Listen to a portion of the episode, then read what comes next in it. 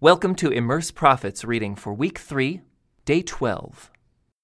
This is a vision that Isaiah, son of Amoz, saw concerning Judah and Jerusalem. In the last days, the mountain of the Lord's house will be the highest of all, the most important place on earth.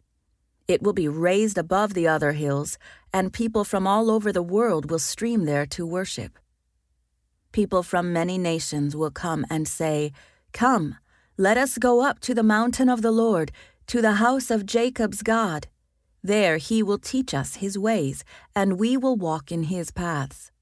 For the Lord's teaching will go out from Zion, his word will go out from Jerusalem.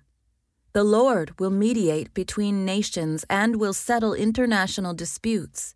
They will hammer their swords into plowshares and their spears into pruning hooks. Nation will no longer fight against nation, nor train for war any more. Come, descendants of Jacob, let us walk in the light of the Lord.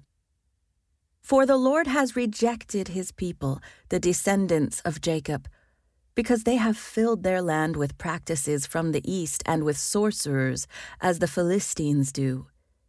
They have made alliances with pagans. Israel is full of silver and gold. There is no end to its treasures. Their land is full of war horses.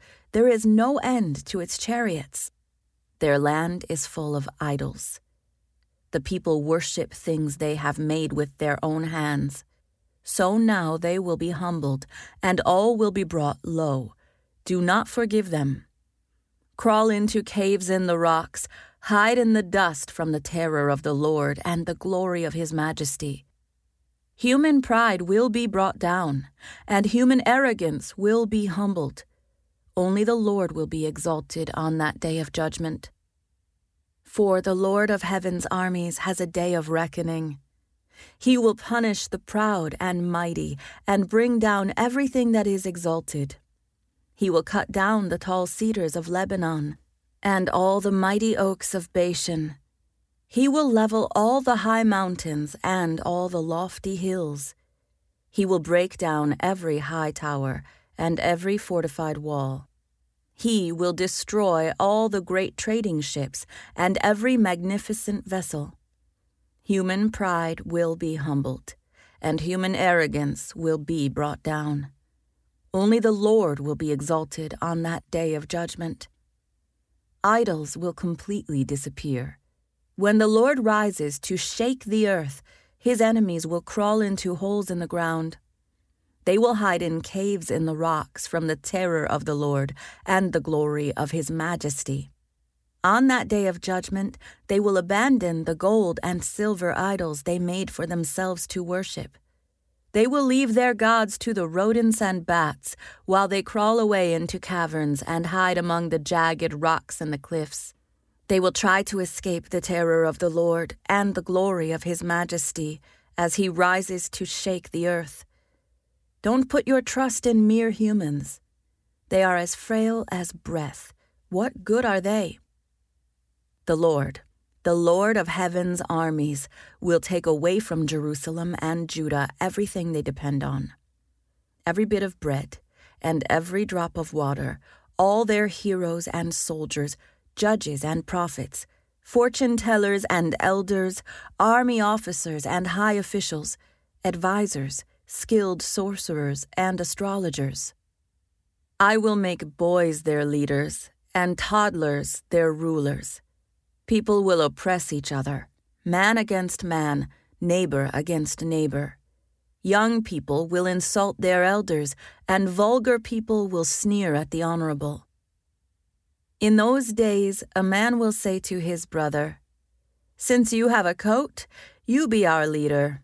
Take charge of this heap of ruins. But he will reply, No, I can't help. I don't have any extra food or clothes. Don't put me in charge.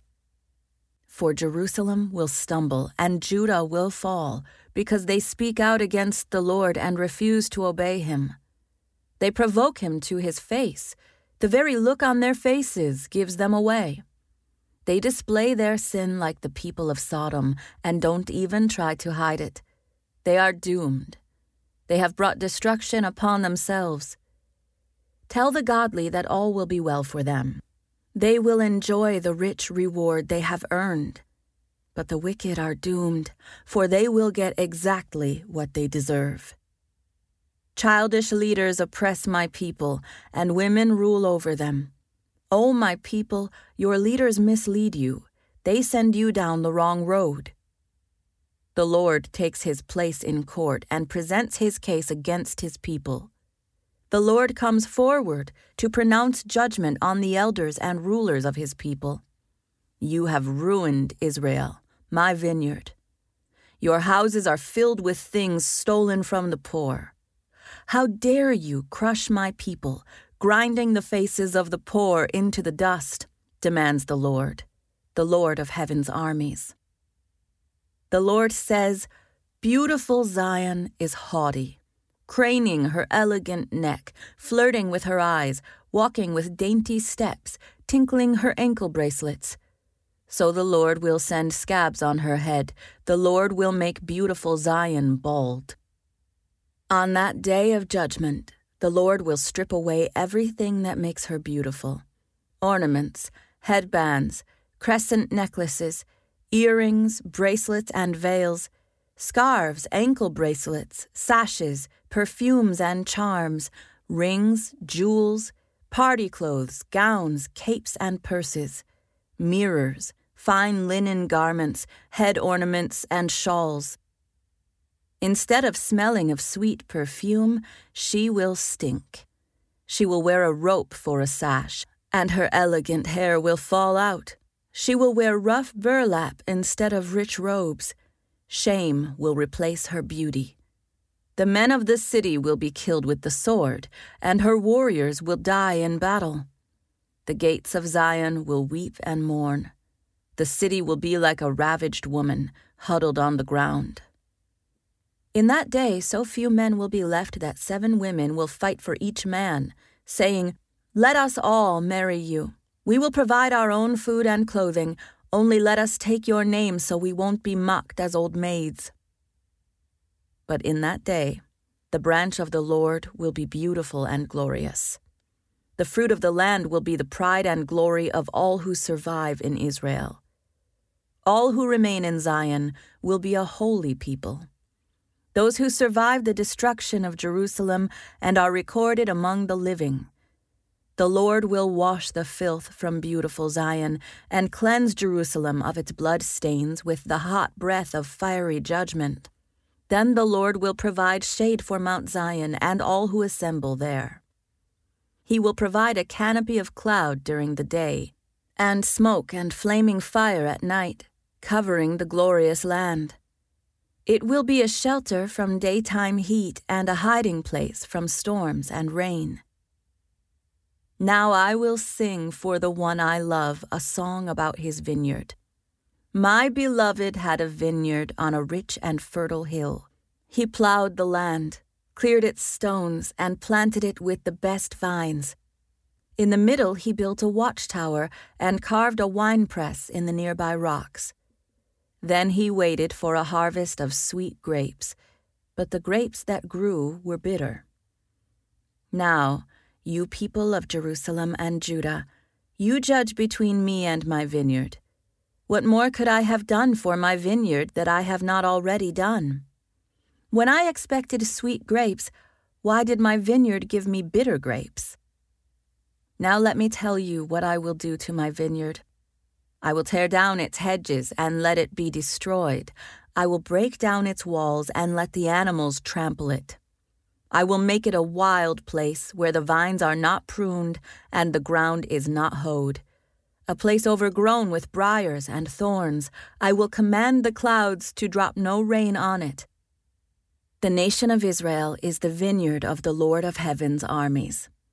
The people of Judah are his pleasant garden. He expected a crop of justice, but instead he found oppression. He expected to find righteousness, but instead he heard cries of violence. What sorrow for you who buy up house after house and field after field until everyone is evicted and you live alone in the land. But I have heard the Lord of heaven's armies swear a solemn oath. Many houses will stand deserted, even beautiful mansions will be empty. Ten acres of vineyard will not produce even six gallons of wine. Ten baskets of seed will yield only one basket of grain. What sorrow for those who get up early in the morning looking for a drink of alcohol and spend long evenings drinking wine to make themselves flaming drunk. They furnish wine and lovely music at their grand parties, lyre and harp, tambourine and flute, but they never think about the Lord or notice what He is doing. So my people will go into exile far away because they do not know me. Those who are great and honored will starve, and the common people will die of thirst. The grave is licking its lips in anticipation, opening its mouth wide. The great and the lowly, and all the drunken mob will be swallowed up. Humanity will be destroyed and people brought down. Even the arrogant will lower their eyes in humiliation. But the Lord of heaven's armies will be exalted by his justice. The holiness of God will be displayed by his righteousness. In that day, lambs will find good pastures, and fattened sheep and young goats will feed among the ruins. What sorrow for those who drag their sins behind them with ropes made of lies, who drag wickedness behind them like a cart. They even mock God and say, Hurry up and do something. We want to see what you can do. Let the Holy One of Israel carry out his plan, for we want to know what it is. What sorrow for those who say that evil is good and good is evil, that dark is light and light is dark, that bitter is sweet and sweet is bitter. What sorrow for those who are wise in their own eyes and think themselves so clever.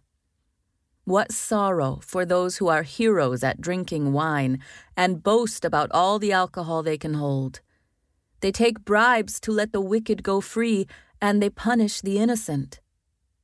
Therefore, just as fire licks up stubble and dry grass shrivels in the flame, so their roots will rot and their flowers wither. For they have rejected the law of the Lord of heaven's armies they have despised the word of the Holy One of Israel. That is why the Lord's anger burns against his people, and why he has raised his fist to crush them. The mountains tremble, and the corpses of his people litter the streets like garbage. But even then, the Lord's anger is not satisfied. His fist is still poised to strike. He will send a signal to distant nations far away and whistle to those at the ends of the earth. They will come racing toward Jerusalem. They will not get tired or stumble. They will not stop for rest or sleep. Not a belt will be loose, not a sandal strap broken. Their arrows will be sharp, and their bows ready for battle. Sparks will fly from their horses' hooves, and the wheels of their chariots will spin like a whirlwind. They will roar like lions, like the strongest of lions. Growling, they will pounce on their victims and carry them off, and no one will be there to rescue them. They will roar over their victims on that day of destruction like the roaring of the sea. If someone looks across the land, only darkness and distress will be seen. Even the light will be darkened by clouds. This concludes today's Immerse Reading Experience. Thank you for joining us.